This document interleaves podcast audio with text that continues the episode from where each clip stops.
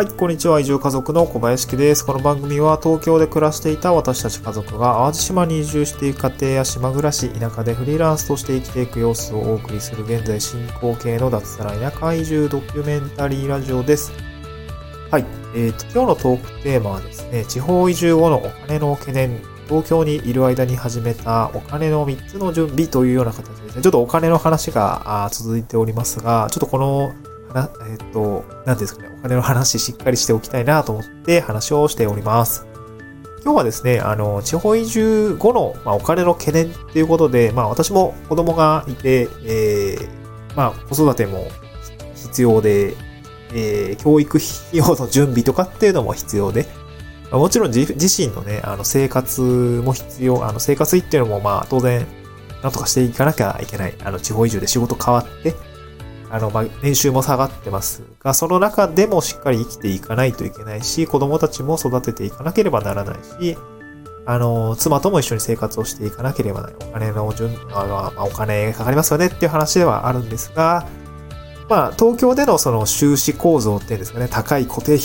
っていうところは改善したかった。当然その分稼いではいたんですけど、かなり時間を売り切りしていて、なかなかしんどい生活をしていたのを、地方移住によって改善をしたかったっていうのがあります。なので、移住をして、固定費下がるかっていうと、ちょっといろいろあって、どんどんかもしんないですけど、家賃は当然ね、下がりますよ。はい。下がってますが、ガス代とかちょっと高かったりとか、いろいろね、ただ工夫次第でなんとかできるかなっていうところ、その改善の余地があるってことですね、地方移住については。お金の部分も。なので、あと仕事を変えることによって、いろいろできる。副業も当然できるし、時間の使い方もいろいろ変わってくるというようなところで、収入アップっていうところもね、田舎にだから、ずっと低収入なのかっていうと、そんなことはなくて、しっかりね、稼いでいきたいなというふうに考えています。今日はね、そんな地方移住後のお金の懸念があるんだけれども、東京にいる間にできることってないのかなっていうお話になります。で、私は3つ準備ができるかなというか、こういうことって今のうちからできるよねっていうことがあるかなと思って、今日3つ準備したよっていう話をお話ししていきたいと思います。端的に3つも、言うと、普通にその安全資産の貯蓄ですね。安全資産としての貯蓄、貯蓄をするってことと、余剰資金の投資っていうところですね。こちらは積み立て NISA っていうお話。あと、節税と、老後資金の準備っていうところのiDeCo。この貯蓄、積み立て NISA、iDeCo の3つが、なんて言うんでしょう。無理なく今から始められる準備なのかなと思います。で、一つずつ言うんですけれども、貯蓄ですね、現金、安全資産としての貯蓄っていう形は、皆さん普通に分かっていることだと思うんですけど、貯蓄ですね、なんとなく必要だよなとか、ちょっとは必要だよなとか思うと思うんですよね。で、これ私も感覚は一緒で、ある程度現金って手元に置いておく必要があるような、急な出費とかね、怪我とか、当然保険も出るんだけど、急な出費とか、現金って、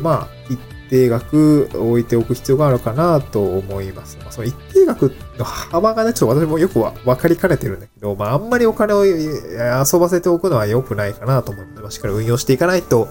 いけないねっていう話は妻ともしてるんですけど、ちなみに妻は妻でね、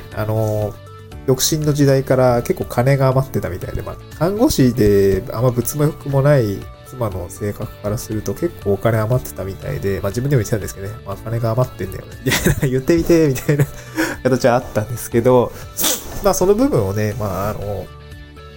妻は株、日本の株かな、トレードしてるわけじゃなくて、普通に配当ですね、を、食べ物が好きなんでね、普通に、ライトな株、がっつり株式を運用してるわけじゃなくて、ライトユーザーなのかなと思うんですけど、美味しいリターンがもらえるお菓子に投資してるんだとかってね、あとお小遣いちょっともらえるんだとかいう感じでね、時々半期に1回ぐらいですかね、妻が配当でもらったお菓子とか私もちょっとせびってるんですけど、美味しそうだなーみたいな感じで、くれるんですけど、そんな形でね、ちょっと運用の経験があったということで、その、現金だけをずっと貯めていくのは、まあ、あんま良くないよねっていう感覚は、まあ、妻も私も持ち合わせていて、そういうところはちょっと今後考えていかないと。なんか今現金がこう、増え出しちゃってるんじゃないの、もう少し運用に回そっか、みたいな話を、まあ、妻ともしてますが、まあ、とはいえ、一定程度の安全資産の貯蓄っていうところは、まあ、東京にいる間からですね、やっておくことができるかなと思います。子供の教育資金の積み立てとかっていうのも、まあ、別の口座にこうお金を移して、まあ、安全資産にしていたりするんですが、まあ、共働きでね、東京で働いてれば、まあまあ、そこそこの世帯年収になるかなと思うんですよね。手取りで言っても。我が家の場合は、まあ、私が働いてた頃はですね、まあ、7年目っていうところもあって、徐々にベースアップもしてたんですが、まあ、何分ちょっと残業がね、システムエンジニア残業が多くて、まあ、残業代かさむときには多分30超えるんですね。30万とか35万とかって、まあ、めちゃくちゃ忙しかった時ですけどね。それで35万かって言ったらあれなんですけど、なんていうんですかね。まあ、なので、そのくらい私自身貯めてたし、手取りが入ってで、妻も夜勤とか多くなってくると、それだけで30万に超えてくるし、なので、世帯で多分60万とか、多い時70万とかってね、まあ、あれかな、私の給料が低いんでね、多分60万とかそういうレベルで入ってきてました。で、固定費で言うと、まあ普通に多分、かかっても多分20万とか30万になっちゃうね。でも半分、2、30万残るんですよね。でその分を積み立てに回したりとかっていうことを知っていました。で言っても共働きしてた期間意外と少なくて、妻も育休と結婚した時は1年間ぐらいまあ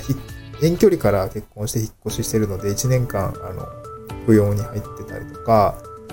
で妻も出産で待って1年間また育休とかっていうところで、まあ意外と少ないんですね。数ヶ月間なんですけど、がっつり共働きして、まあその間に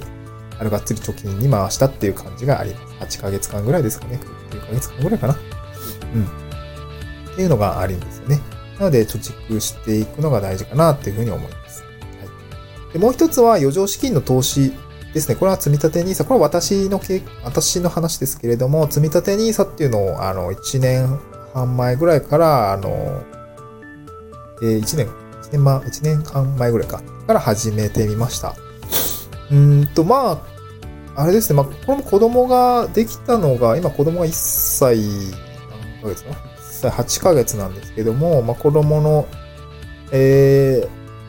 養育資金の足しというか、なんかのために、できればいいなっていう形で始めたんですけども、まあ、積立 NISA ですね。これは、なんか国税庁、あれどっか、お国自体もですね、ぜひ、まあ、なんか老後2000万問題みたいな話が出てきた時に少し話題になったかなと思うんですけども、積立 NISA っていうのを始めてみてはどうですかっていう、確かお国からも、推奨されている商品だったかと思います。まあ、積立 NISA 自体はどういうものかっていうと、投資信託商品ですね。投資のプロが、まあ、投資信託っても読んで字のごとしなんで、投資を信じて託すって書いて投資信託なんですけど、そういうファンドって言うんですかね。投資のプロたちにお金を預けて、その人たちが、まあ、いろいろこう、投資していくし、で、その投資の商品っていうのは、いろいろこう、パッケージ化されていて、まあ、いろんな国の、ものに投資をしている。まあ、なので、銘柄指定じゃないんですよね。個別売買ではなくて、まるっとパッケージみたいな感じになってると。いうような感じの商品に投資をしていくって感じですね。まあ、私もね、そんな詳しく勉強したわけじゃないんですけど、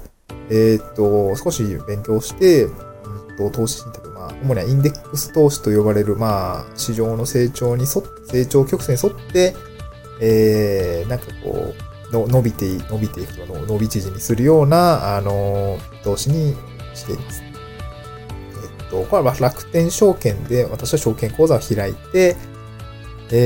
EMAXIS SLIM 世界株みたいな感じだったかな、ちょっと今、出てこないんですけど、まあ、そういう世界中の株に分散投資をしているっていうような、投資商品に、まあ、毎月2万円ぐらいですね、積み立て投資をしています。